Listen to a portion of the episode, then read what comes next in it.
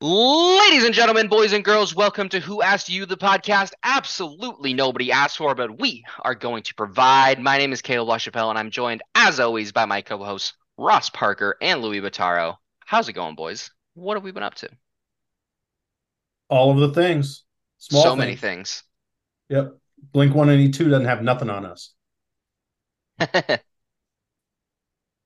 um, I did a week in Italy. It was amazing. I've got to do some big time uh, writing about it and reflecting later on. That's kind of the one of the, my plans for the week. But yeah, it was pretty fucking awesome. Um, also had great plane rides. So you know, little, little Lufthansa there and British Air back. So I watched a lot of movies. You actually um, writing in style? Yep. I have never a, actually done an international flight, but I've huh? been told I've never actually done an international flight, but I've been told that it puts domestic U.S. flights to shame. A little bit, a little bit, a little bit, which seems accurate to you know just the world. Fuck us. But I, I did a lot of rewatching, um, particularly on the way home. The only new movie I watched was The Fabelmans, the Spielberg mm. movie. Have you? Is either of you seen that? Yes, no. I love that movie. Um, I loved so so the last scene with John Ford, the John Ford character. Then I was like, okay. I must watch another Spielberg movie afterwards, yes. just to just so I could um, do my Horizon lines. And uh, yes. so I watched Indiana Jones and the Last Crusade because I had been in Venice earlier that week. It was awesome. So I love that's it. cool. I love Good it. Times. Good times. Uh, Ross, what have you been up to?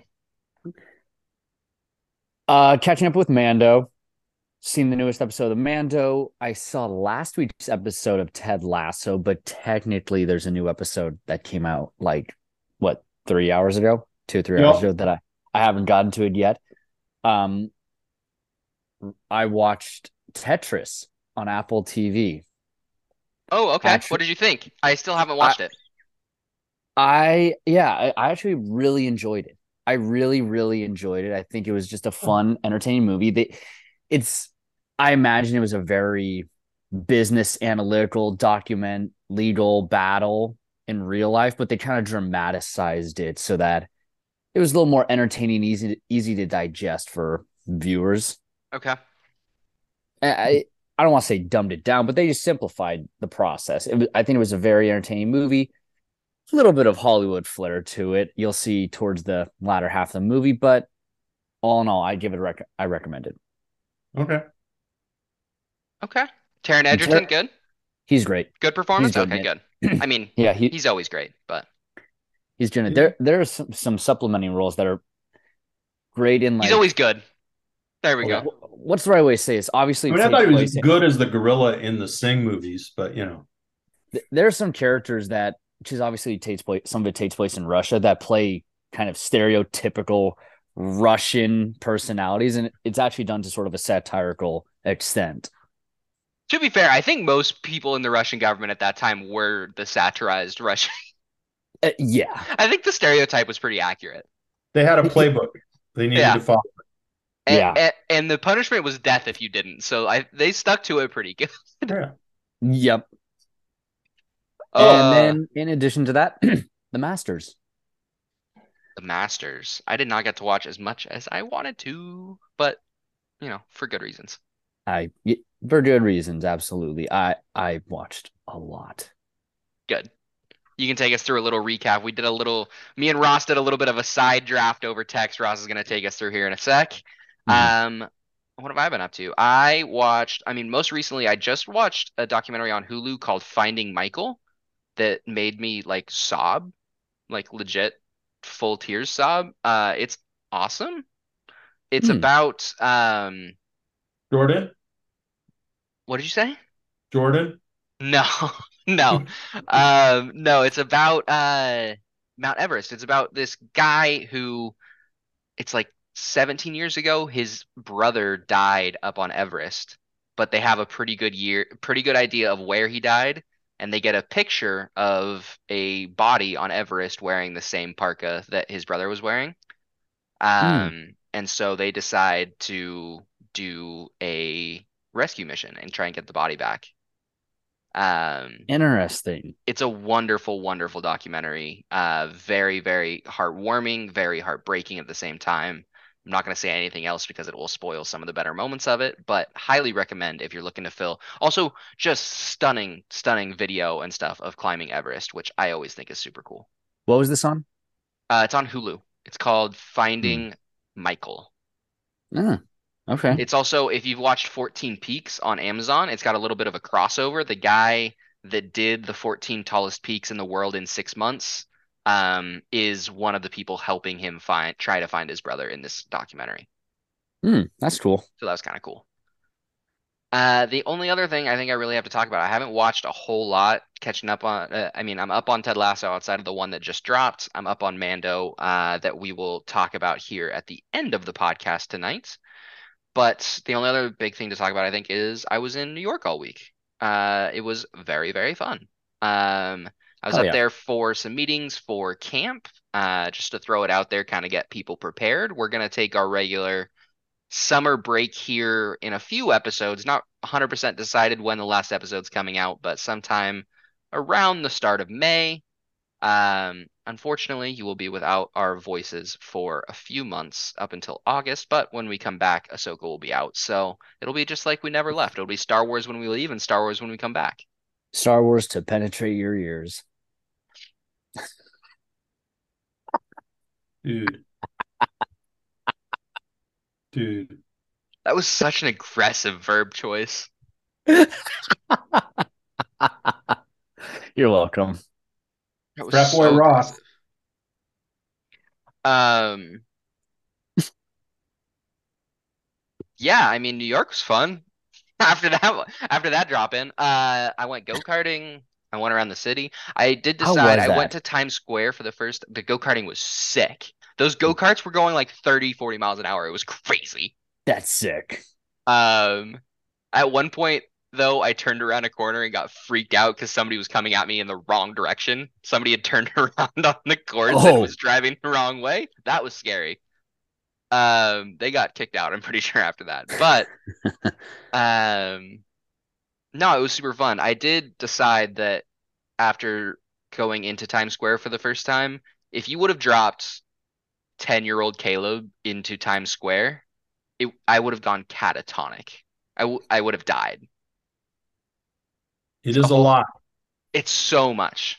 Yeah. It's so much. It was cool. I also saw Times Square Elmo. I did not take a picture with him. Did not want to pay $20 for that or be harassed.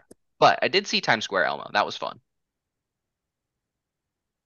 Um, all right. You guys ready to hop into the news here? Pitter patter. Pitter patter. Ready. let's get at her. We got a big week of news here. We're gonna try. We're probably not gonna spend as much time on each of these individually, but we've got a lot of stuff to cover here. We're gonna start out in. Do you want to start out with the Masters or with the MLB, Ross? Yeah, I mean, I already touched on it. It sets up the segue. Yeah, let's do it. Yeah, so I'll do a quick recap of the Masters, and then I will also delve into a Ooh. Masters draft that Kalib and I took partake partook in. Partook in. How are we deciding who wins this? I was just gonna do strokes. Who had Jon Rahm? Fair play. Me. You did. Then I- I Ross wins. You know, I, I'll just we're talking about. it, I'll skip to it now. I'm pretty sure I beat the shit out of you. I'm pretty sure you did too. I had Rahm, I had Spieth, I had Scotty. Yeah. They don't I give dra- like a green vest for second. I It's the drafted fucking from winner. I drafted that from the wins. heart. No, what we did, Louie, was we each drafted six golfers. Then we just added up the total strokes or get the lowest score. I, Whatever. I- that's a strategy, but the way you do it is like whoever fucking wins wins. Yes, and I did this with another group of buddies. You could have it where like, yeah, Rahm won, but if you took like Rory, who went eight over on the day, Or Tiger, who finished it what four o- five Plus- over I before was, like, withdrawing plus six. for a thought it was little WD action. Yeah, or like Max Homa finished at two over, and Mhm. you could have like Rahm as your other one. Then your buddy could have like Spieth and Brooks. Side note, just looking forward to the Masters dinner for next year. Jon Rahm is from Basque Country. That food is Oh, gonna be so good. That's gonna be some awesome food. And to start off with Scott, it, Scotty's meal this year was just so 100%. Hilarious. Hundred percent Um, classic Americana. Yeah, hundred percent. But no, quick recap on the tournament itself. Wacky, weird weather throughout the weekend. Players got off to a fast start. Once the weather hit, things kind of got messy, weird throughout the tournament before having one final long 10 hour grind where Jon Rahm had to come back from four strokes down to take over from Brooks Koepka. Really cool tournament. By the by, probably the last, I'd say four or five holes, Rahm had it on lock. But that overtake the first, I'd say three, four hours of that tournament were electric. Because Viktor Hovland was still on, he was pretty close on their heels as well. That highlight I kept seeing on Twitter from Rahm, that hole in one, was that during this tournament? I don't think so. No, he did not hit a hole in one this tournament. No, he holed out during the um during the par three contest. Oh, okay. Where he skipped the ball. Mm. Okay. Oh no, I know what you're talking about. That's from a few years back. Okay. He- he's a lot. Yeah, he was way skinnier then. Okay. I just liked it. That seemed like an unfair dig at Jon Rahm. John, you're That, uh, beautiful. th- that was actually really rude. I'm sorry, John. John, you're a beautiful man, I don't know why that popped. and in you're my a head. Masters champion. Tell Ross to get fucked. I'm actually really sorry about that, John. If you ever listen If, to us, if you're listening to this, Jon Rahm, you're no Phil Mickelson. all right, now that's fucked up. In a good way. he's not a sellout. Oh, yeah. That's it. I That's will I'm say. Phil had a fan. Phil finished tied for second in the Masters. Ah, he had a great it's like- weekend. If you put that in perspective, I forget the exact date, but if you picture Jon Rahm, p- imagine doing what Phil Mickelson just did in it was it's like 2043 Yeah. That's crazy. bananas. And uh, another subtle storyline after Rory McIlroy talked a lot of shit on LIV, talked smack. He had a tournament to go out, kind of prove it, and he shit the bed. Oh, really? Ro- Rory shit the bed, and then it's a very interesting contract after Rory had kind of had that beef with Liv. Mm. Then to have Phil go out and whip his ass And at Brooks. this. Yeah, Uh, like it was twelve of the sixteen players that went to the LIV Tour made the cut. Hmm. It was actually a really strong showing for LIV. I'm not crazy big fan of that tournament or that event. What what whatever the hell it is. League. League. So League. Thank you. I couldn't think of the word. It was a really good showing for them. Uh, how did our draft go? I mean, we already kind of touched on it. Uh, that you have almost definitely won, but you want to run through our list really quick? Our teams? Yeah. Yeah, yeah, yeah. So I'll pull this list up right here. On Kalib's team, he has Rory McIlroy, Tiger Woods, Collin Morikawa, Xander Schauffele, and Min Woo Lee. Got to get the min man in there. Wanted a crazy get- one to finish off the day. Min Woo Lee did not even make the cut. Tiger He certainly did withdrew into the third round.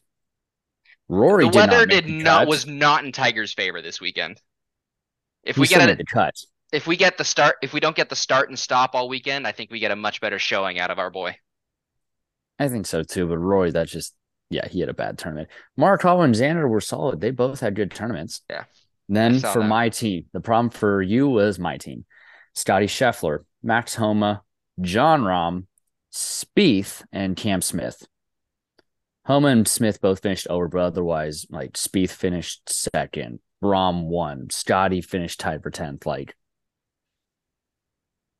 I ran you. Yeah, you did. Is John And- Rahm's full name Jonathan?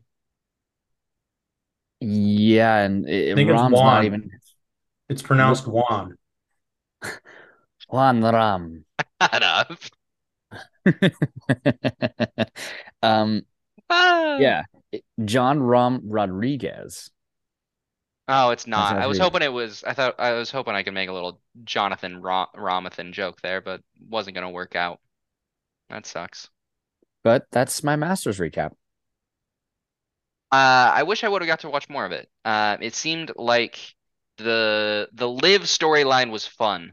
I don't I don't love LIV. I think we're pretty well on the record that we don't love uh sports leagues held up by blood money on this podcast. I think we're I think we're pretty staunchly anti blood money and anti murdering and chopping up journalists. Yep. But fun storyline for sure. Yeah, totally. They had a really strong showing. Uh, let's switch it over, keep it in the sports realm for now. Head over to the MLB. Little check in, how we feeling? Louie riding a uh, quite the comeback from the Cubs this afternoon. Yeah. How you They're- feeling about the Cubbies? Let me tell you, Dansby Swanson. He he was shortstop four in the free agent market. Who he's done nothing but hit Yeah, He's had and a play Gold start. Glove caliber defense. So big into him. He's having a Um, little bit of a fuck you season, and I kind of love it. Yeah, 100%. yeah. I mean, he was four for four again tonight. Um, he's just crushing, just absolutely crushing. So, What is Good for him. what are his slash lines right now? If he was four for four again tonight, um, so he is average on on the season's 400. His on base percentage 467. Oh, slugging's only 450. So he's just only? Just so he's raking. just at a 917 OPS. But he's 0.5 war, and he has three defensive runs saved already.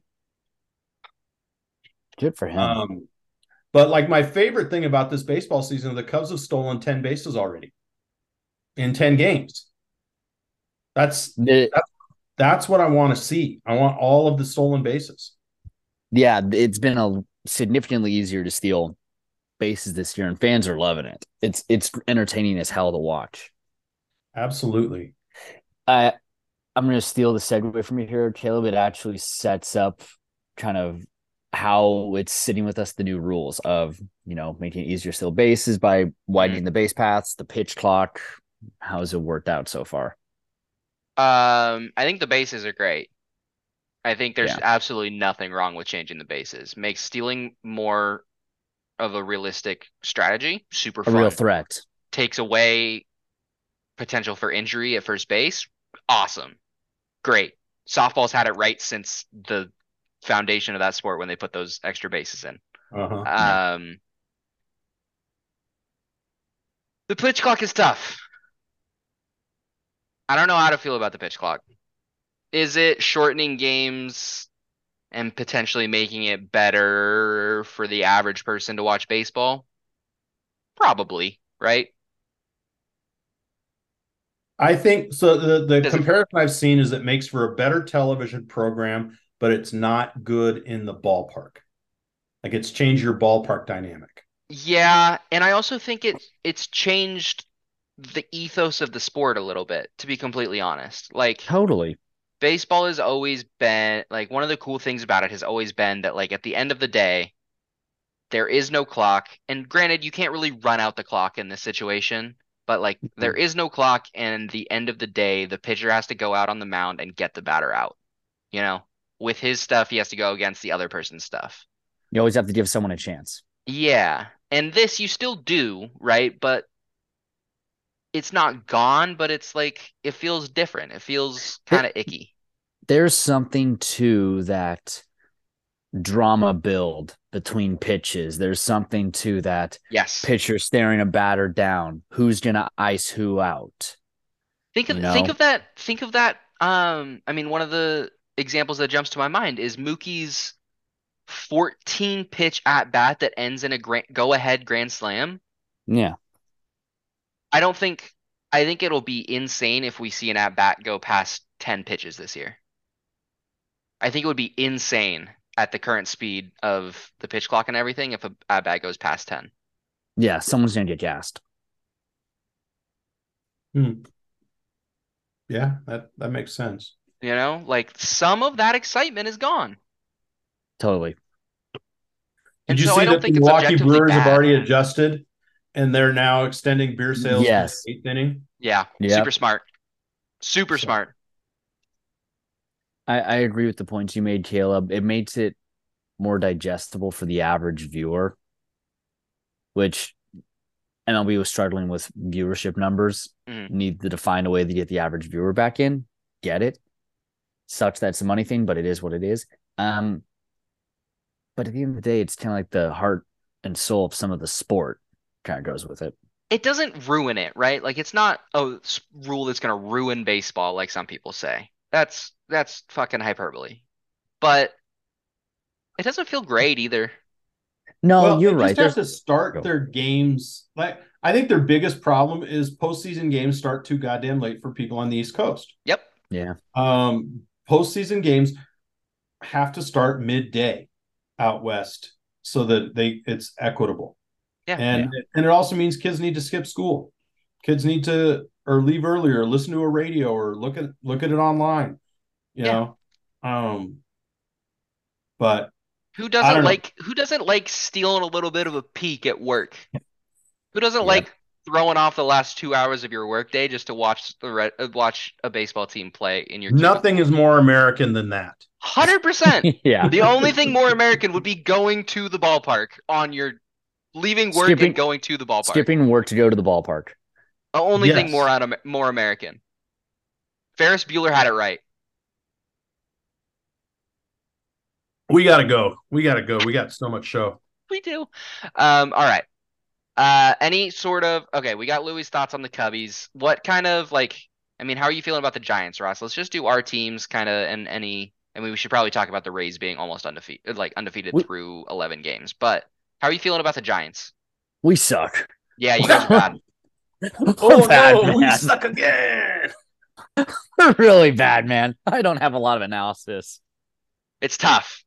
Um I, I- feel you. I feel you big time. You do. You understand. The Red Sox are really bad. well, they're not. The Red Sox are perfectly fine in a division that's really good. Um, they're going to be a really even middle of the pack ball team throughout the entire season, I think. Maybe. Um, as long as Kluber and Sale can start 14 games this season. Maybe. Hopefully. Um, but yeah, they're just not good. Yeah. I'm glad you're having fun, Louie. Giving up double digits to the Orioles on opening day was just not the way to start off the season. It's just about about as not what you want as it could possibly be. Um, and the Rays, the Rays are 11 and 0. The Rays are two games away from tying the best start in baseball history. They're also, Okay. what was it, Louie? They're plus 62 run differential. Is that correct? Plus 62 run differential. And have only given up 20 runs in 11 games. Yep. And they've got 25 knocks in 11 games. They've they have more home runs than they've allowed runs. Yeah. Yeah, that's crazy. Net Nets closest team is the Braves at eight and four. Next closest team in the American League, uh, Yankees, Twins, and Rangers all at seven and four. Just to put it all in wild to see it. perspective. Kind of interesting to see the Rangers up there. I like it. I do too. I really like seeing the the Rangers up there. Oh, and the Cubs took two out of three from them too. From the Rangers? Yeah. Ooh, okay. That's a Yeah, good ball the club down AL there. West has been good to the Cubs. They're four and one against the AL West. That's a good ball club down there in Texas. hmm Well, we all Uh, they, we also got to avoid um uh DeGrom before he goes on the DL too. So definitely helps. Um, all right, let's get moving here. Heading into a quick kind of rapid fire rest of our miscellaneous before we hop into a big Star Wars end of the show. We've got a Harry Potter reboot in the works over on HBO Max, or in the future soon, just Max. How are we feeling about a reboot of Harry Potter as a television series starting from book one and going for seven seasons through book seven? Everybody. The movies are perfect. I'm really looking forward to the character development in Filch. That one episode that's going to be about him and the cat. Imagine they do it. Um, they do it The Last of Us style too, and we just get an entire random Filch episode. Oh, Yep. it'd be. I'm okay if they do it that way. I, I- think that's the only way I'm okay with it. They have to they have to just really go deep on stupid ass shit, right? Yeah, Yeah. like the only benefit of the TV series over the movie is like they're gonna get to go into the weird, stupid shit. hmm Yeah. And that's the only benefit. And and uh, a new group of um nine eight right currently eight year old uh British actors are about to become super fucking famous for the rest of their fucking lives. Yep. Yeah. So Have fun for children, honestly. Though Yep. the Har- the original Golden Trio kind of compared to what whatever these kids are gonna have to deal with got off so light. Yeah. Before And- the age of the internet, before and the, the crazy thing, shout out to the three of them. They they were they did not fuck up and become terrible humans, it's crazy that none of them went batshit crazy. I mean, right? Dan I mean, Radcliffe, you can argue, No, but like, he he's different. Uh, he didn't go batshit crazy like the bad way. Bieber or something like that. no. he didn't do it in the Disney Channel way. Yes. Yes. No, shout out to all three of them. I think they've done well, and they're you know even Rupert Grint is still continuing to act in in things. So Yeah. And I mean, fucking Emma Watson's like gonna save the world. So Gee, She she's fine. like every man's crush ever. uh, I mean, yeah, hundred percent. Um, I just don't get why you do this when there's so much else there. I- I mean, we have the what is it? How the Magic Beast one. Fantastic Beasts and where to find them. Fa- Fantastic Beasts and where to find them. Respect on one of the best Hufflepuffs of all time, Newt Scamander's name. Thank you very much. Dude, fuck Hufflepuff. I'll run your ass. Yeah. get more, become Um, more, become, get more pick me energy, Gryffindor. Okay. Um, the new Harry Potter game just came out. There, there's a lot going on in the world right now, and they've all and didn't they sign on to do a show around Yes. the time of the game? Yes. Why don't we just, yeah, why don't we spend more time there? Oh, give me a seven season hair like Wizarding World show following all through all seven years of, of school. Absolutely, that sounds dope. Or do the int- or you know it what? doesn't need to be Harry Potter. we keep, follow the flashbacks of Tom Riddle as he transformed into Voldemort. Do that, or just do now. Do 2023 Wizarding World. What does that look like? Yeah, We're 30 years away from the origin in, in world logic from the original movies. Like that's the same exact gap as um original trilogy to sequels. Like just do a new set of people at the same place. J.K. is not coming back. You can start creating new material, maybe. Yeah. All right, I got your Dumbledore cast right here. Hit me. Ewan McGregor. I'm in actually. Give me Ewan Forget McGregor. it. Forget everything I just said. I'm in actually. Uh, a younger Dumbledore? Give me, give me, give, give me that. Yeah. No, No, I'm, I'm in. No, I'm actually okay with that. You know he's you say younger. He's in his late fifties, man. Yeah, he's an older guy now. He's, He's not he's Dumbledore older than. Alec Guinness was when he played uh, Obi Wan in, in the first Star Wars. That's he hilarious. doesn't. He doesn't look Dumbledore old. Yeah, it's because he, he's fucking Obi Wan Kenobi. in the hair, He's fucking beautiful. He's fucking Well, Obi Wan Kenobi. That's why. and he's with he's with uh, Harrison Dula in real life. That's his wife. Yeah, I know. I saw that. There was there was a bunch of funny jokes rolling around Twitter about Jason's parentage after Jason Sindula's parentage after that. uh, um, we got a Street Fighter movie in the works from Legendary. Interesting in its own right. The more interesting thing, with Legendary getting the rights, that means they still have to shop it around to a distributor. Who has the other really big fighting game movie franchise that had a pretty good first installment uh, not too long ago? Max. Mortal. Yeah. Warner Brothers, who has a lot of money to throw around right now. Warner Brothers, who needs a little bit of juice for their brand new combined streaming service. Warner Brothers, Yep. Street Fighter cross Mortal Kombat movie? Anybody? I Apple. Apple, fuck it up and buy it. Honestly, probably. Probably. Um, I don't have really anything else to say on this. I love Street Fighter 2, and I've only ever played Street Fighter 2. That's pretty I much it. The Muppets are back. Yes. Rick Goldstein's hyped. Also, Muppets Mayhem, Rockstar Muppets, in. Almost Yeah, as almost as in as when you told me the most I legit one of the most I've ever been in on a project just from a one sentence description was when somebody walked up to me and said, Hey, are you planning on seeing the new Muppets movie where they're all drug addicts and Melissa McCarthy's also in it? And I was like, fucking yeah, of course I am. of fucking course I'm ready to watch that. Um, this one right below that.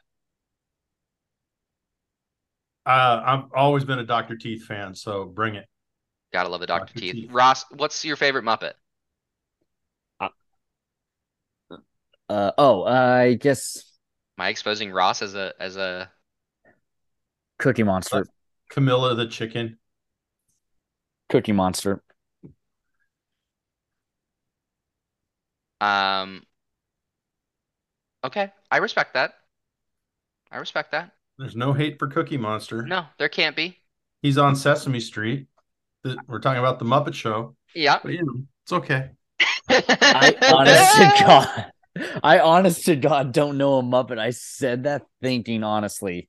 I think the Muppets are the same fucking thing. Well, technically, yes, but Technically, you are correct, but I do not believe Cookie Monster has ever been in the Muppets lineup. I don't know a fucking Muppet then. Yes, you do. you don't like know. Elmo? No, they have songs on No! Sesame Street. Kermit the Frog, Gonzo, Miss Piggy, Fozzie Animal, Oh, Beaker. oh, those. Fozzie Bear, I don't know the them very Swedish well. Chef, other racial Janice. I know- individual who people. just I has a never weird watched that. normal name. I never watched that. I I know Kermit from memes more than anything. all right, all right. That was a Fucking I think we just now- need to moment. pivot. There's These no fucking there's no kids appropriate nowadays, segue. Louie. Jesus Christ. That was a really tough moment for me. I'm not gonna lie. The Super Mario Brothers movie, after everything we've been saying, comes out biggest opening weekend for an animated movie of all time. Sorry, I had to. I just had to. Um, It's getting really, really good reviews.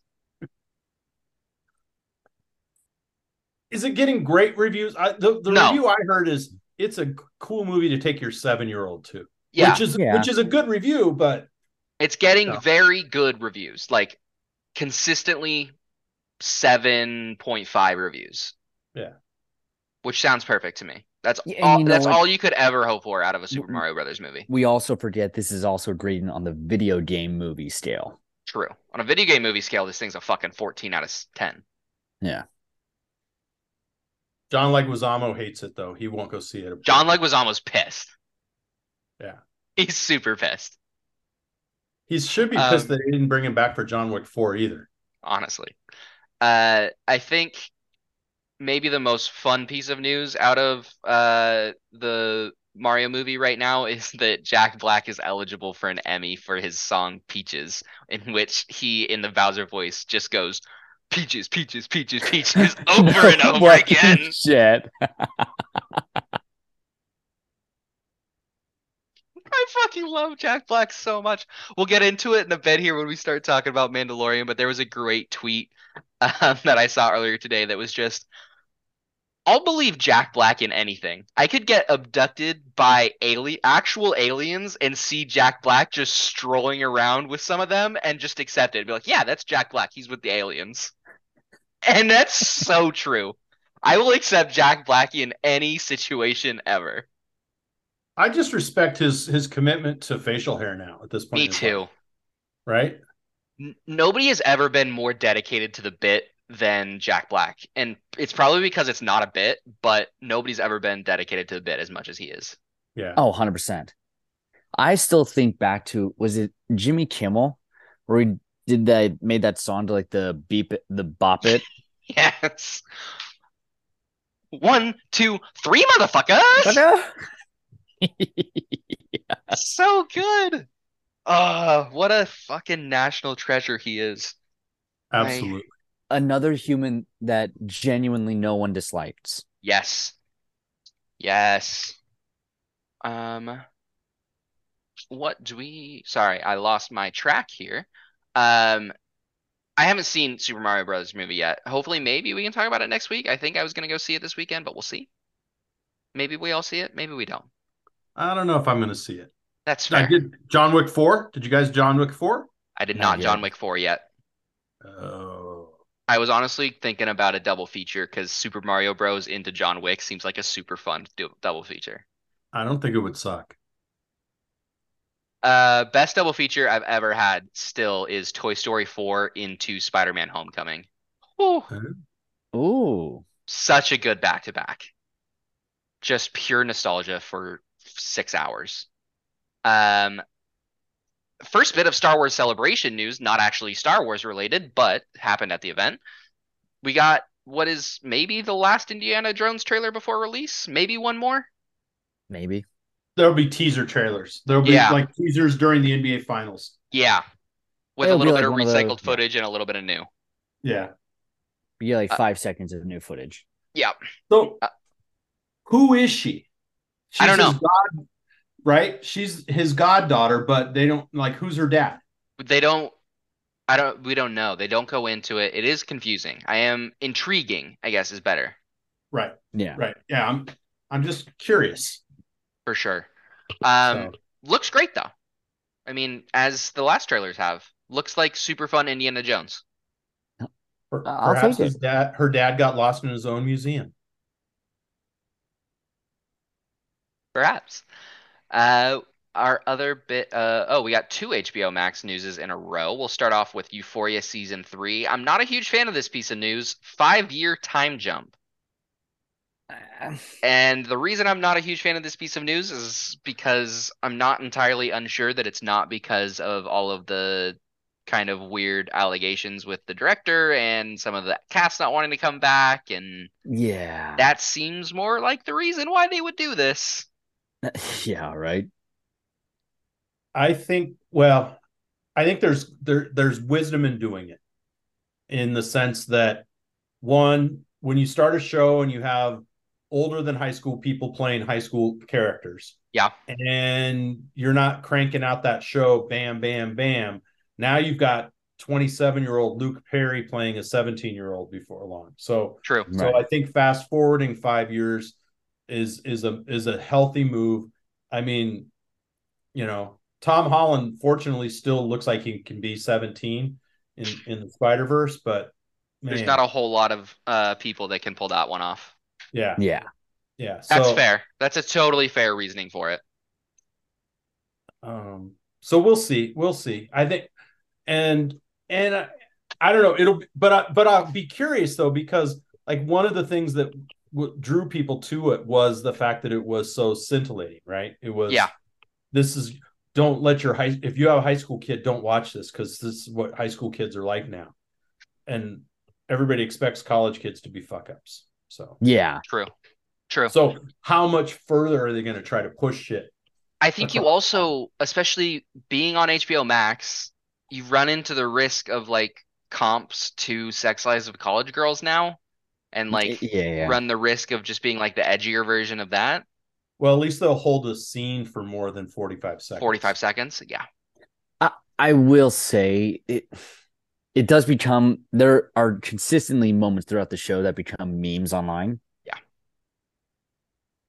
I guess that carries something to it. I don't know. We'll wait and see. Nothing Yeah, we'll forever. definitely we'll see. I mean, I have confidence that Zendaya in her role as EP and kind of seemingly having somewhat of the final say will be all right, but we'll see. Yeah. Yeah. Uh, the other bit of HBO news, more uh, streaming service news related, but we finally got a name for HBO Max and Discovery Plus. They did better than uh, what was it? Was it Paramount? Uh, Paramount plus Showtime plus Paramount Plus Showtime Plus. plus, Um, plus. HBO Max and Discovery Plus will be called Max moving forward, beginning in either May or June. Not decided yet, but it'll run at a $16 a month price point. Technically less than if you would have been paying for both individually. Yeah. Still What the, fuck is highest price Discovery point Plus? for um documentaries. Good, really good documentaries. I really like doc. Uh, Discovery Plus is a great addition to the HBO Max lineup because they weren't great in the in the documentary front. I still think they way gonna make- overpaid for it. But now they're going to make me pay for that. Yeah. I just watched a great documentary on Prime. It was about Reggie Jackson. It was really good. It was really good. And I watched one about Quentin Tarantino. I've watched two documentaries this week. I'm I don't need to pay more. Fuck. That's super fair. Technically, a, a discount if you would to get them both together, and it's only a Not dollar more than making- Not HBO if they're bundling it, it's fucking cable. Yeah, no, it's cable. Uh, uh, What, what are they going to make me get HGTV next? Those fuckers. Hey, I'll take HGTV. I love me some HGTV. Fuck, that was one, like one of the best things about cutting the cord, man. House Hunters, Oh, Flippers. Come on. Have you done an entire weekend with those fucking morons? Those the, the, the the people down in Waco. Jesus Christ, Move we had that marathons of that truck. shit. Come on. Lou, you're talking Magnolia Network? Well, I'm talking. Yeah, I was talking about that show. Um, the the brothers. God, we watch the brothers a lot. Yeah. There's all this shit's been on in my house. Way too much. For me, it was always um, was it the f- people that would buy storage Storage Wars? Oh yeah. T- Tisha's on the other side of this argument, being like, "This fucking Star Wars is on the goddamn TV again."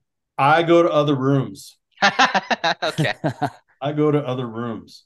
no, wait, last one, American Chopper. Oh yeah. That was an elite show. Um, I said this earlier before we started recording, and I'm going to reiterate it for the podcast. This piece of news would have been the single most important piece of news of the entire two weeks since we've had our last podcast if Star Wars Celebration didn't happen. Shrek 5 is in the works. Hold your fucking butts, people. Cameron Diaz is back. The original voice cast, Eddie Murphy's back. Cameron Diaz is back. They're all back. I'm so excited for this. If you can't what tell, are you doing in my swamp? I love the Shrek movies so much. They're Vince just wrote fun. an entire article in his school paper why Shrek 2 was the best of all the Shreks. He's right. Shrek He's 2 is the best son. of all the Shreks. He's my son. Uh, we'll hop into the MCU for a hot second here. We got a trailer for the Marvels. We got a little bit of uh discourse here between me and Ross, at least. We haven't got Louie's thoughts on it yet, but I was a fan of the trailer. I don't love it. I was a fan of it. Ross, you were not so much of a fan. You made it sound like I hated it. I just didn't think it was that good. Yeah, It- no, I didn't make it sound like you hated it. Come on. Did you watch Miss Marvel, Ross? I forget. Yeah, I finished Miss Marvel. Okay, okay. I That was I, I, was like fine with seeing it. her again. I like Kamala Khan. I thought she, She- was an Me interesting. too. She has a very she adds. I will say, just in the trailer alone, she adds so much personality. That's the best thing about this. Mhm. as as powerful and interesting of a character as um Carol Danvers Captain Marvel. as cool as Monica Rambeau can be, they're both like hard edges. We needed a little bit of Yeah. fun. Yeah, totally. It's well, and and I mean, it's this. It'll be the second movie that really tries to uh take the TV shows. I mean, because WandaVision gave us Doctor Strange, but this this is really taking taking two of the three characters are from Yep. or, or have been given to us from the shows. So Yes. So I'm curious how they they weave that in. Um, it's going to be interesting because you know has everybody seen the shows that will go to the movie? Totally. Yeah. This is this is Uh, really going to test how loyal your following is. But you also have, and then you have Secret Invasion coming out in July or June, which should get us back in the land of Nick Fury too. So Totally. seeing him in the in the preview was kind of fun. Kalib, I can't believe you didn't put anything about the Blue Beetle trailer in here though. Uh I'm sorry, I forgot. I actually still That's haven't only even because seen it has that. Miguel from Cobra Kai in it. So It you know. does have Miguel from Cobra Kai in it. Um, Jimmy Woo, maybe, hopefully. Please, please. We need a return of the Woo. We really do. It's been enough time. Gotta Yeah, just give he us. wasn't an Ant Man. Oh, he was. I- Or he, no, he was. He oh, wasn't. he was. The very beginning of of Quantumania, Is it they were he? getting ice cream or something, Oh, you're right. You're right. It's like a parole check-in. Yeah, yeah, yeah. like a montage piece. But yeah. Still haven't seen it, guys. Jesus. Well, we ain't. I, you don't get spoiler warnings in two months later, Ross. That that ship has sailed. The crazy thing is, that's not the worst thing you've said on this podcast. That still doesn't top the Muppets. Uh, this this episode alone. What's Ross, really bad just is you think- went just the think about- Shazam sequel. Ross, just think about this. There's always a chance that you might meet Brett Goldstein in real life. Always a chance. Yeah. Do you really want to do that having not watched the Muppets? I don't fucking care. Fair enough. Uh, let's move on. Let's talk about Star Wars. This was a massive week for Star Wars. Every celebration week is. Last year, we got pretty much the roadmap moving for the next four or five years of Star Wars between the Acolyte announcement, between all of the TV shows. Um, last year's when we found out about Obi-Wan. Last year's when we found about uh, found out about uh, Visions and uh, Tales of the Jedi and all of this stuff. This year, we got another run of huge announcements. This time on the big screen. We've been wondering when Star Wars was going to return to the big screen. We finally have our answer. Three new movies. We'll go through them in announcement order. Uh, first, actually, this is not announcement order. We're going through them in the order that I put them on this screen. We've got the continuation of the Skywalker saga. Uh, not, I don't know like what they're we don't know what they're gonna call it. I'm thinking they'll call it ten, right? I mean, I told I kept saying it. They want the X. They want the X. Rise of Skywalker. I would Um, assume they're calling it Star Wars Episode Ten. I saw a note from Kathleen Kennedy this week saying that all movies are going to have the scroll scrolling at the beginning of the show. Good. That they felt there was a mistake by not doing it in Rogue One and not doing it in Solo. Good. So they're like, fuck it, we're we're doing that in everything. So I like it. I like it. Um, this movie will be Rey centric. It is 15 years after the rise of Skywalker and follows Rey rebuilding the Jedi Order. This will be is the movie that's directed by Sharmeen Obaid-Chinoy. Um, I'm into this. I'm super into this. I oh I I, I think Rey's got a lot of untapped potential still. I love Daisy Ridley. Um, rebuilding the Jedi Order is cool. Like and and doing it in a better way. We, Right. we are all Daisy Ridley fans here. I, I I'm with you. I think they tried to split too much between Rey, Finn, Poe, and it, not to mention the jumping between the incoherent story flow between seven, eight, nine. Yep. I think having it just focus on Rey, just having her go through her own journey will kind of help narrow the focus of the story. Just one movie. Two hours did to finish cheat your it up. story off. We which we say that, I say that, but they very easily are going to try and set this up so it can pivot into 100%. another show and another movie. Hundred percent. Why? Why would you refound the Jedi Order if not to bring in new Jedi that you can tell new stories with? For sure. Totally. Yeah. Also, a And- continuation of some of the ones we have. There is the opportunity that we get. You know, who, which of the Jedi that survived Order sixty six? We we're gonna get Grogu, hundred percent.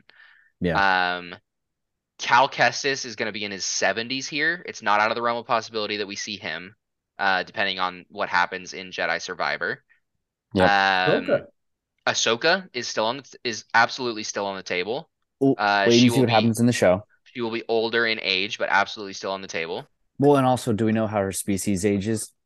Uh, slower than humans in Star Wars, but not like definitely not Yoda level. Nobody is. Nobody is. Um, who else Well- is still? and bopping around. And Palpatine, that fucking guy. And Palps. That- Um, Ez- the- Ezra is still bopping around out there. We got to see what the Ahsoka show does with A- that. As Ezra by that point, would he be in like his thirties? No, Ezra would be old. Ezra's Ezra older than be- Luke. Yeah, Oh, I didn't know that. Yeah, Ezra's what, like probably a decade older than Luke? Oh, I was way Sure. off. Well, I don't um, know. Let me do the math here. Um, Rebels starts in four BBY, so Luke would be 14. Ezra's like, is that actually, right? they're comps. Yeah, they're really similar actually. Ezra Ezra's might be a year or like two older. 15. Yeah. Yeah. So Ezra's Um, definitely still on the table. Um, This is a smaller one, but the kid with, with the broomstick. at the end yes, of episode I would. lo- They have to do that. If there's any respect for Rian Johnson left at LucasArts for that fucking wonderful movie he made, if you don't put that kid with the broom in there, I'll riot. That kid would be like in his twenties. Yeah. Uh, I don't give a fuck if he's a big character or not. I just need to see him. Man, Finn. Finn. I mean, they're they're gonna dr- bring Finn in. if Well, Boyega will do it, If Boyega will do it, they'll absolutely do it. Give me Finn with repurposed stormtrooper armor like Obi-Wan in the Clone Wars. Come on. Ooh. Well, Actually, and- and, flesh I mean, out. he's he has Jedi potential. Yeah, we know 100%. We So- know he in the movies. He said he was gonna tell Rey he had the Force. He has a connection to the Force, 100%. Well, everybody That's has a connection to the Force, works. but he has a strong connection to the Force. He has fuck off with your midichlorians. Sorry, George. I know that you in- invented them. Get fucked, bud. Um, I think that's pretty much it as far as like established. Yeah. Pretty much it. But yeah, we've got a bunch Uh, of opportunities there. Survivor could introduce a bunch more. Also true. Also true. Would love it if Survivor introduced a bunch more. Um, let's keep going here. We've got a. I don't know if this is. I don't know between these next two which one I'm most excited about. Um, I actually can't decide. We've got a Mando era movie directed by Filoni, uh, fully about the conflict between the Imperial Remnant and the New Republic. This is going to be the formation of the First Order. Uh, this is going to be I hope gonna bring in some of Alphabet Squadron, which is that series of novels that I rave about whenever we talk about this era of Star Wars. It's I think it I'm worried about this as a one-off, one-off movie. Because I think there's too much content to try to mix in Mm. if they're talking about because it's they're saying it's gonna have Ahsoka, it's gonna have Mando, it's gonna have, you know, I'm I'm just too concerned that, you know, I mean, we can talk a little bit about Mando in a minute, but like I think there's a lot going on right now in the shows. This I- and I do think they are set- team. I do think they are setting up some of these storylines because some of these storylines that we're doing in Mando are not relevant to current Din Djarin cares at all or Right. Grogu cares at all. So I, I mean, I'm interest- curious, and I and I I don't want to. I mean, it's Filoni, so I do want to trust him and and give him the benefit of the doubt. But right now, I'm trying to perceive what it's going to look like. Yeah, I I have a thought. We're not talking about enough. This is this is gonna sound really dumb saying this, but like how the Avengers, you had all the storylines come in just one movie, and then all these storylines played away throughout the entire movie. Mhm. It it was a movie that relied entirely upon the fan having watched other content. Mhm. This very easily could be a movie just like that. This will be the most important to be caught up on Star Wars movie I think that has ever existed. Star Wars movies, shows. I think this is just going to be one of those movies where if you've been watching everything, you'll be in the loop. If you haven't been, you're just going to be lost. We're not going to try to stop for you. I hope so. Um, will this be the first Dave Filoni directed project that does not show us Order 66? It's Dave I don't Filoni think it will. loves his Order 66. they'll have to. Will he? Let's get away from it. Let's get away from it. I like we say that. I agree with you, but I mean, there Dave Dave loves it though. He loves there's it. there's still shit that they, they can come up with from it. Yeah, as we can see from Mandalorian, they're still adding new nuances to it and really kind of maybe radically changing thoughts on it with some stuff. Yep. Um, our last one that we got announced is the most out there and potentially the most exciting. Um, it is being described as a biblical epic by LucasArts, set 25,000 years before the prequels, detailing the first Jedi. Is- So we're gonna see like we're gonna see the Sith when the Sith are a race instead of like an or like an organization. Um, I'm super excited for the potential of this one. So I I will know more how I feel about it in July Yes. because this is James Mangold. This will be his second Lucasfilms thing because he's given us Indiana Jones this summer. He did give us Logan, and he did a masterful job with Logan. So I think so. So he he has gravity. He understands gravity for um places with his nerds. Mm. So so let's see if he delivers on in June 30th with Har- with Indiana Jones, and then if he if he does, then I'm gonna then I'm just gonna jump all the way in. Okay. I think that's a I- I- super super valid take. I think a lot of my optimism hinges on the next few months of content of Mando finish, of Survivor, of Ahsoka. Seeing Okay. how all those, if we can, the Mando showed we can like take a run at good story, and Andor too. So I'm anxious to see that they keep that running, if that makes sense. Mm-hmm. And do they let him get to actually fucking do it? Because because Yep. Lindelof was doing one, and now he's not. You know, I mean, Taika is doing one, or is he? You know, Yeah. I mean, like everything is Rian Johnson. Rian Johnson's trilogy. So so I guess don't tease me about it until I until I can show me show me a rough cut. I will- give me hope.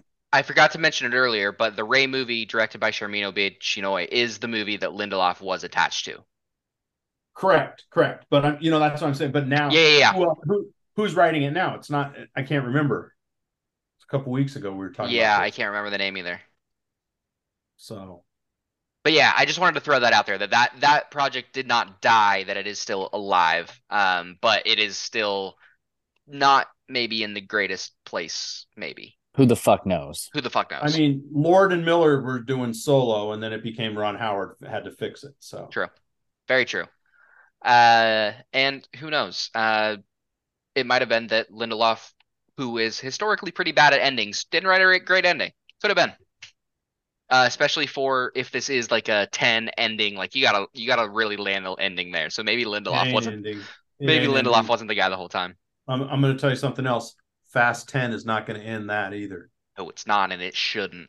It's all about the family, baby. I actually am hyped by the trailer for that. So Me too. but that's probably not surprising considering as me. soon as John Cena shows up, yeah, Yep. Um, our next set of news, we got a full trailer for Ahsoka. Our assumptions are confirmed. Let's go get Ezra. Let's go get Ezra and let's go kick Thrawn's ass. And let's go probably bring back Thrawn to the rest of the Star Wars universe because that's way too good of a character to let leave sitting out there. Yeah. Oh, he's Heir to the em- heir to the Empire, baby. There's going to be. I don't. I wouldn't even be surprised if we see Thrawn. I wouldn't be surprised. I don't think we will, but we're going to hear his name dropped in the next two weeks. Um, the next two Wednesdays, we're going to hear Thrawn. Get I'm getting convinced. I, I'm starting to put these things together, especially because it's hmm, I almost went spoiler there. We've got something to talk about in the Mando recap because I've got a great theory for how we're connecting Thrawn into this. Was this the one you and I discussed, Kalib? Uh, with Sabine? Yep. Yes. Yeah. 100%. That's my I think- theory. Fuck you. I think that's the connection. Okay. Then that can be that can be your theory. We'll talk about it in a sec. Okay. I don't Um, care. the other really huge piece of news specifically about this show every single episode of the show written by Dave Filoni. Very in on that. Dave finally get, which is entirely justifiable considering Dave Filoni uh, created Re- created Rebels out of thin air. He, well, didn't he create Ahsoka? Yeah. Didn't He also wrote created the Clone character Wars of show, Ahsoka. right? Yeah. He wrote the Clone Wars movie, Yes. He and created the show, Ahsoka. and then Rebels. He owns Yep. Ahsoka. Hundred percent. She's not That is- George's. No, not at all. Um, I'm super excited for this. I continue to be super excited for this. We've talked about Ahsoka in, and finally getting the continuation of Rebels and what that really means. Like this is, I think, the biggest like fan service thing that LucasArts has ever done. To be honest, Rogue Um, One was pretty fan servicey. it was, but this is like, this is something we were sh like we knew about. We got told what the events of Rogue One were with that line in um, A New Hope, right? A lot of whatever the name was died for this information. Many Bothans died for this. Yes. But we didn't get to see it. We've got to see this. We got to see at least a snippet of this almost a decade ago now. And we're finally getting the technically the Bothans was in Jedi. There's Mon Mothma saying it. You're right. I'm sorry. You're I- I, absolutely hate to right. go comic book guy on you, but you know, No, I you're absolutely right. I get it. Uh what else do I we hate got? We got our myself right now so much. Um, actually, we got our first look at Acolyte, which was interesting. Um, Yeah. we got like more of a solid time frame on it, so we do know that it is like the end of the High Republic era, so roughly a hundred years or so before the prequels. Um, our first look shows some Jedi, uh, some youngling Jedi training in the Jedi Temple. Um, so we're definitely, you know, kind of the confirmations of the assumptions on the name, like Acolyte. It's gonna be a former Jedi turning to the dark side. I'm in. I'm in. That's all I need as my little, my little nudge to be a little bit more excited about Acolyte coming out soon. We don't get a whole lot, but an exciting bit. Also, big time cast. Did you guys see some of these names? Manny Jacinto. Um, yeah. I just want him to yell out Bortles once from the good place. And then I'll be can Jason Mendoza for just a second. Okay, I love it. We've also got Dafne Keen, Ling Jung Jae, um, Amandla Stenberg's in it. I'm definitely missing some names. Uh, Carrie Ann Turner Moss. Smith. Yes, Carrie Ann Moss. Um, I feel like we've got most of them that have been announced so far. Charlie Barnett, also excited about that. Um, but yeah, excited about that show. The more I think most exciting show news outside of Ahsoka we got was this Andor season two footage. Um, also some of the only footage that was shown in Star Wars Celebration that was also shown wide. Um, some of this stuff we haven't actually seen the footage that they showed in in the Star Wars Celebration, but Andor season two footage showing the rising tide of rebellion. We're seeing everything starting to form. We're starting to see the beginning of the Rebel Alliance as opposed to the uh, disparate rebellions, which is cool. I really like the angle. of uh, um, Mon Mothma and Cassian walking together. Yep. Oh. Yep. I really I really enjoy the angle that they're taking for Andor and showing like the the conversion from disparate rebellions to the Rebel Alliance. I think it's really fun. And what was all I, I thought it was cool that uh, Mon Mothma popped up in uh, Ahsoka as well. Yes, she did. She bucked up in the Ahsoka trailer. I like that too. Um, so she's she's now the connective tissue to everything. Which is good. Which is good. It it could never have been just Leia, right? Like it could never have Yeah. been just one person. And I like that this is the way Star Wars is taking it. Yeah, They're getting More away from Organa too. Yes, they're getting yeah, shout out to Bail. Sorry, I did just kind of disrespect him saying it was all Leia there. He was definitely a big part. But uh they're getting away from the Skywalker saga centralness of it. Not a far away, but at least a little bit. Yeah, We also got a trailer for Visions season 2 and confirmation that Tales of the Jedi is on season 2 is on the way. I don't think they're calling it season 2. I think they're just calling it they're just going to keep calling them Tales of the Jedi. Um but Vision season 2 dropping on May 4th on Star Wars Day. Uh no date for Tales of the Jedi. I hope there's more Dooku. yeah. That the Dooku stuff was great. So good. So good. Um, what else we got? Bad Batch going to end with season three. We're gonna talk um maybe next week. Ross is not quite caught up on Bad Batch yet, but I'm excited to talk about the end of season two. Um, Ross, I think you're actually, I think you're really, really gonna enjoy how season two ends off. I thought the penultimate and the final episode of Bad Batch were really, really good. Ross, I think you might be muted. I'm definitely muted. Yeah, I'm There- excited. There you are. um, we got a trailer for uh, Star Wars Jedi Survivor, the video game featuring Cal Kestis that we talked about a little while earlier. Um, not a whole Uh, lot like brand new, but it looks really good. I keep forgetting like it comes out in like two, three weeks. Yeah, three weeks I think, which is really tough because it's right, right when I'm leaving for camp, and I don't know if I'm gonna get to play it until August. You can squeeze it in. hopefully. Um, and we got a first look at Skeleton Crew. Well, the people at Star Wars Celebration did. We get to hear about the first look at Skeleton Crew. We got two of the kids, neither of which are Jacen Syndulla, which kind of maybe blows apart my hope that this was a Jacen Syndulla centric show.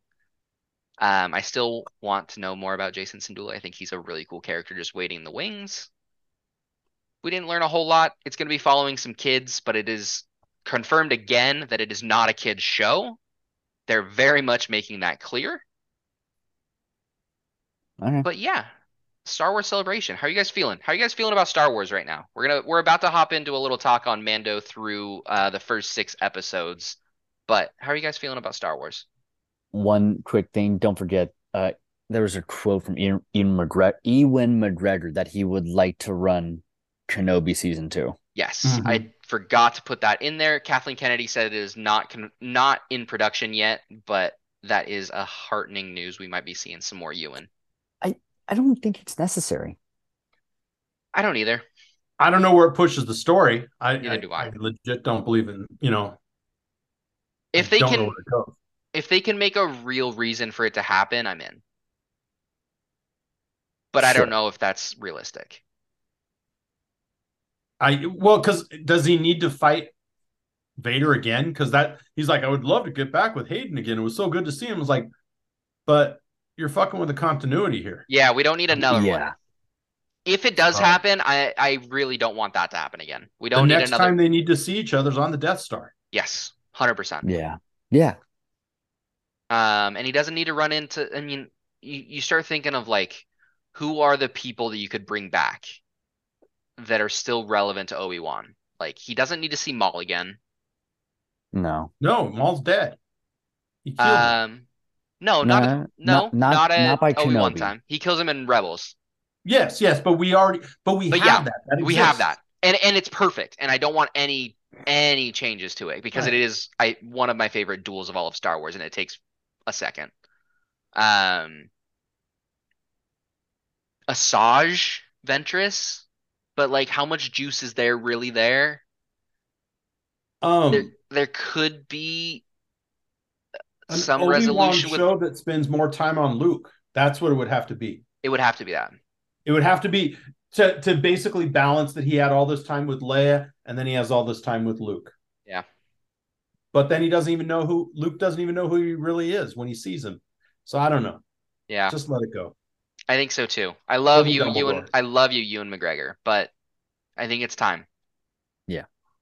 maybe no more o- fuck fucking obi-wan kenobi all right Ghost Ghost Obi-Wan. Ghost Obi-Wan. All right, we ready for Mando? We've talked, remind me, we've talked about episode through episode four so far, correct? On Yes. the podcast. so. So we need to talk about episode five and six. Yeah, we had the Jar Jar comeback. Yes. Yeah. Um, all right, this is your final spoiler warning for Mandalorian episodes through episode six. Uh, just throw that blanket out there. If you have not seen through episode six and you do not want to be spoiled for it, please leave now. We do not want to spoil you. And that's your last chance. I Um, thought I already spoiled something, but that's just me. we also might have done that. Sorry. I got I'm I got sorry. close earlier. It's a week. Um, it's a week past. It is. Let's talk about it. Where do you guys want to start? You want to start? You want to go um chronologically? You want to start with five and then go through six? Yeah, sure. All right. chapter five, the gunslinger. Um, we open up with we get Moss. I no no no. That is early chapter five. Thank you. Uh, that was dumb. Season three, episode five, the pirate. This Pirate. is Yeah. That sounds right. the This fi- is one with uh Timmy Meadows pops up. Yes. Yeah, yeah, yeah, yeah, yeah. And we finally get the continue. We get to finish off Gorian Shand here. Gorian Shard, whatever the fuck his name was. Uh, Yeah. Pirate King or whatever. He Pirate looks like King. a lettuce shark.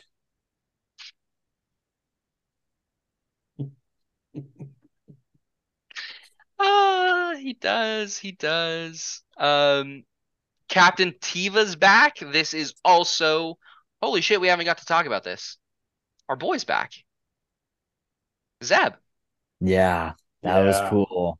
Garrett, Captain Garazeb Orrelios, hanging out with Carson Teva.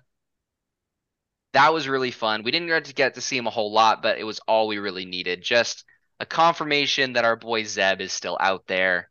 Um, it made me really happy to see him. Also, the CGI was really good. It was. I was kind of Mhm. nervous. Granted, it was only two seconds, so and it wasn't a whole lot of movement or anything, but still. It Um, still looked good. Definitely. What uh some of your guys' standouts from this? We've got hunting down uh Mandalorians versus pirates. We've got the Mandalorian like hit squads making their way through Nevarro. That was pretty cool to see. Uh just like really skilled Mandalorians wrecking those pirates. That was mine. That was very much my highlight. And then it was also a bit of nobility. So if you think about it, they stirred up a whole bunch of shit fighting there in the past for Din Djarin. They f- had to flee because of was it Moff Gideon's forces. Moff Gideon's forces. Now they get to return as heroes. Yeah.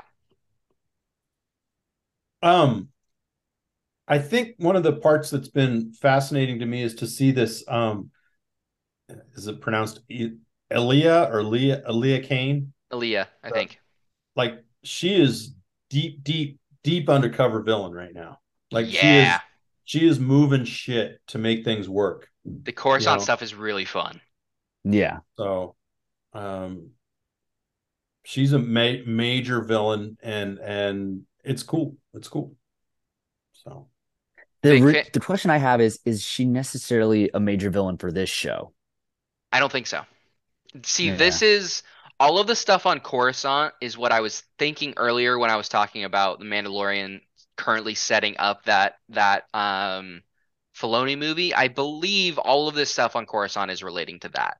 It's relating to Grogu a little bit because they're talking about the cloning and they're talking about why they needed Grogu for this experiment.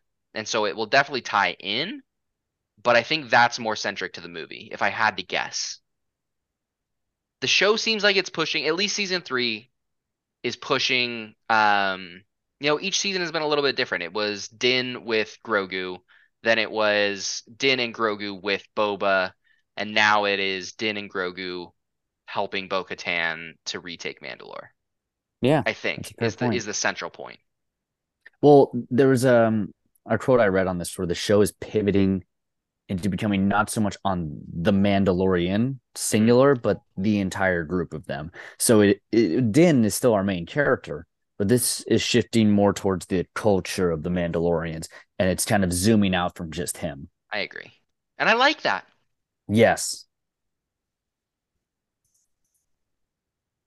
I. Uh, okay I, I I I like it, but I want I want to I want him to go back. Like I want him to leave. Not that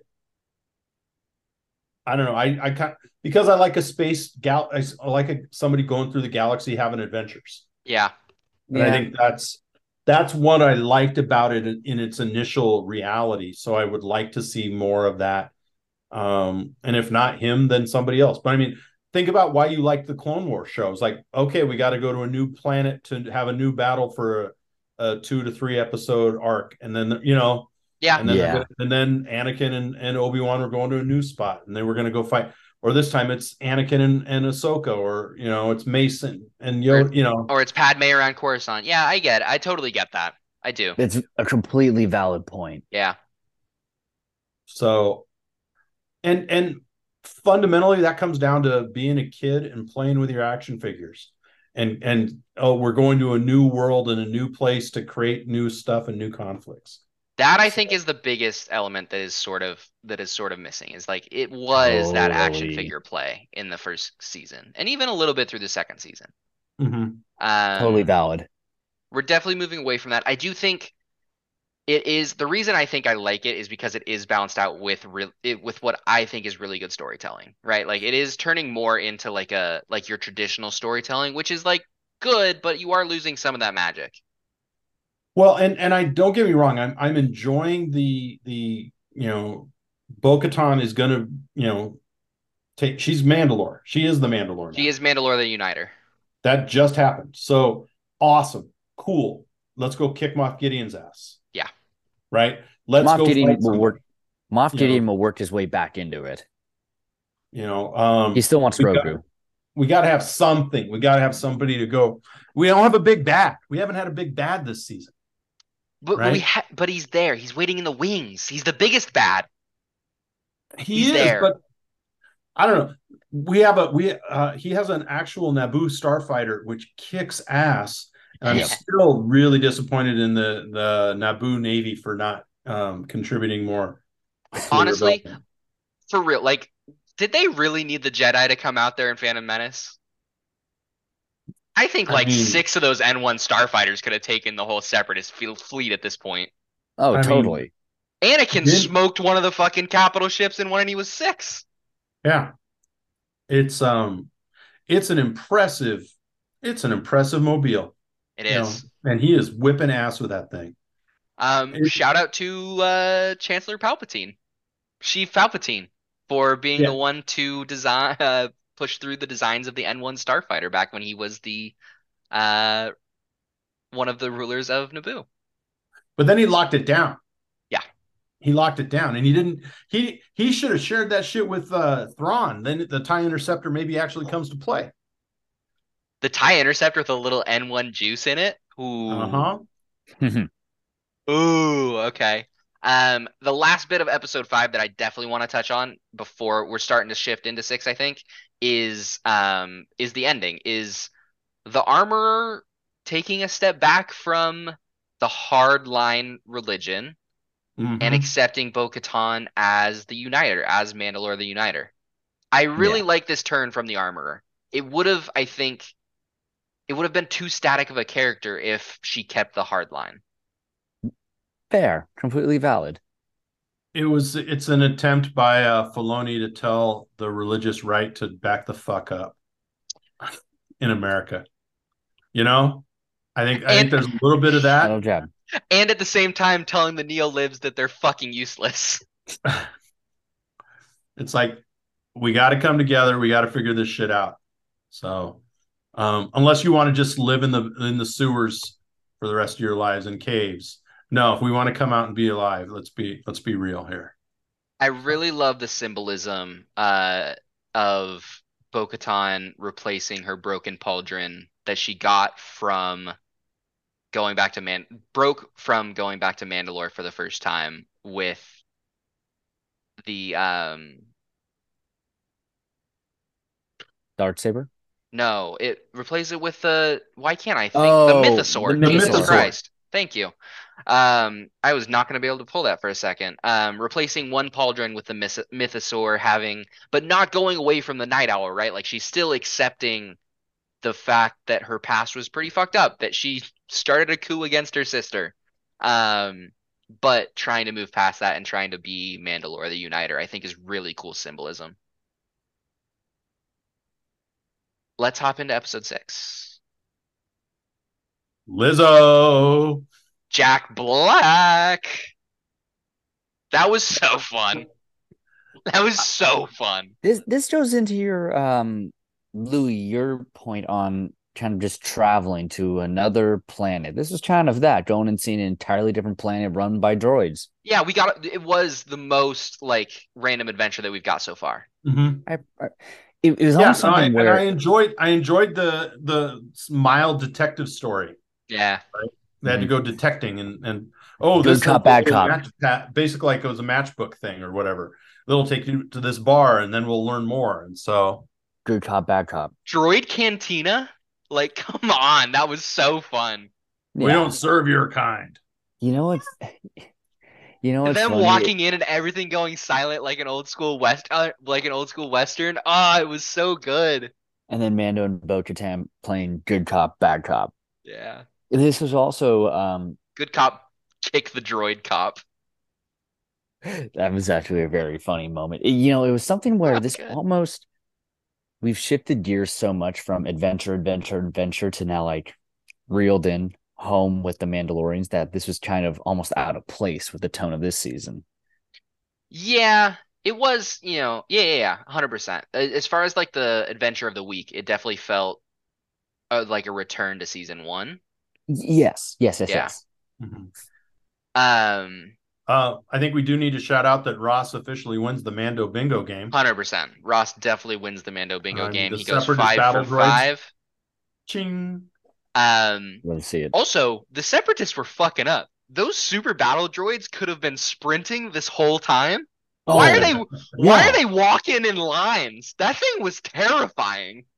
Dude, they would have won the fucking war if those things sprinted like that. Can you imagine being on the line as a clone and you just got a bunch of super battle droids full sprinting at you? That'd be fucking terrifying. That's that's uh Favreau versus Lucas. Yes, hundred percent, hundred percent. Um, it was super fun seeing the battle droids back. I've uh, like the B1 battle, just the base battle. The super battle droid is fine, whatever. Like it's just kind of boring. It, we've never heard one talk, I don't think, except for the two that R2 fucks up on the in uh Yes. Return of the or in uh sorry, Yeah, um Return of the Sith. Revenge of the Sith. Return, Revenge of the Sith. Um but the regular B1 battle droids have always just been such comedic gold for Star Wars. This one was no different. The the bureaucrat droid, hmm so fun. Um what else do we got in this episode? I mean, we've got like the official crowning. I mean, will you does that does this episode count for my bingo, do you think? I- Is Bo-Katan officially Mandalore the Uniter? Yes. She Okay. has she has the dark saber undisputed. She undisputed. earned it. Yeah, undisputed. She has the two biggest factions of Mandalorians that exist left that we know of anyway. Yeah. Well, I bet it's gonna like set it up where like Sabine, we run into her by the end of the season. She's got a group with her. Yes, speaking that's uh where I definitely wanted to take it next is that thing we almost spoiled earlier. Me and Ross were texting a little bit about why like who these Mandalorians that broke um Moff Gideon. Finn, Moff Finn Gideon. Rao. Finn Rao will come in. could I mm, see that was one of my thoughts. And I like Ross's idea that it's Sabine better because of the Thrawn connection. Sabine I is hunting think- Thrawn. She busts out Moff Gideon to interrogate Moff Gideon. Oh no. I actually think the opposite. I think this is So I think Sabine is playing mercenary. And I Okay. think Thrawn hired her to go get Moff Gideon. But bullshit, she's not playing with him because she knows that he he took Ezra. She doesn't know it's Thrawn. No, no, no. Yeah, yeah. Sabine would never have worked with Thrawn. Sabine won't Straight work up. Ron. No, no, no. But I'm saying like Thrawn through a middleman hired Sabine to hit this New Republic transport. I don't know. Oh, it's not like it it I don't think it's like a hundred percent like I don't think it's like a super strong theory, but I like the connections. Um That's and I like yeah. and I think Thrawn knows Mandalorian culture enough that he would use a Mandalorian hit team. you're more Without any sort of Hondo resources, that's where breaks Thrawn out. would go. I think Hondo is more likely to break him out. I mean, I mean, if it's Hondo, I'm so in. Um, Ross, your theory was that she broke him out to interrogate him. Correct. So I think she's hunting Thrawn and broke Moff Gideon out of that transport to take him away and interrogate him to see what he knows about Thrawn.